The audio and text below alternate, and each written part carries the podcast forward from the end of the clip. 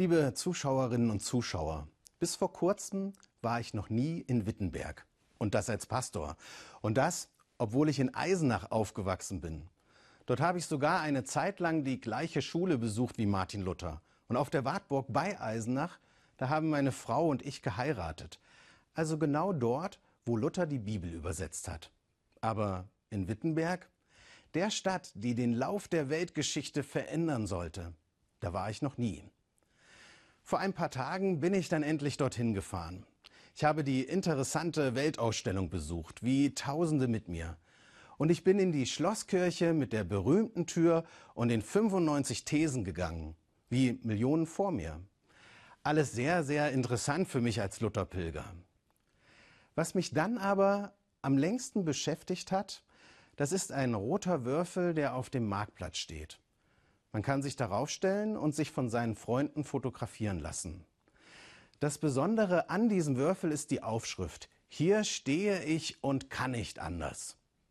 Ich habe eine Zeit lang vor dem Würfel gestanden und mir überlegt, ob ich mich fotografieren lassen soll. Aber mich hat dieser Satz gestört. Das klingt mir zu vollmundig. Hier stehe ich, ich kann nicht anders, schaut mich an. Hätte Luther sich da wirklich draufgestellt und ein Foto von sich gemacht? Auch er war ja nicht immer so selbstsicher wie in diesem Zitat, das die Nachwelt da von ihm überliefert hat. Als Mönch hat er sich lange gequält. Seine Angst war, nicht gut genug zu sein.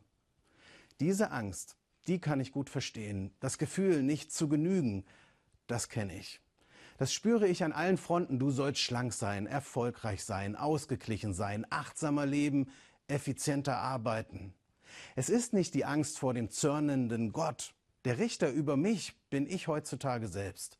Es sind die Ansprüche der work-life-balancierten Ironman Body Mass Index Effizienzprediger. Ich esse Dinge, die ungesund sind. Und ich liege lieber in der Badewanne, als dass ich Marathon laufe. Es gelingt mir auch nicht zu 100 Prozent fair gehandelt zu leben oder immer gelassen zu bleiben. Genügt es trotzdem, wenn ich so lebe? Martin Luther hatte hier in Wittenberg sein Aha-Erlebnis, als er merkte, allein aus Gnade werde ich gerecht. Gott nimmt mich an, ohne dass ich etwas dafür tun kann und tun muss. Du bist okay vor Gott.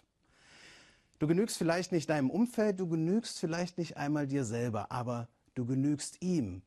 Für mich ist das das Beste, was mir passieren kann, wenn mir jemand sagt, ich weiß, dass dein Leben manchmal ungenügend ist, aber ich liebe dich. Mich berührt das. 500 Jahre nach Luther, 2000 Jahre nach Jesus. Als Christ ist das für mich das Tröstliche meines Glaubens. Ich bin akzeptiert, obwohl ich nicht genüge. Wenn ich jetzt an den Würfel denke, vielleicht hätte ich mich doch darauf stellen sollen. Aber ich hätte den Spruch gern etwas verändert.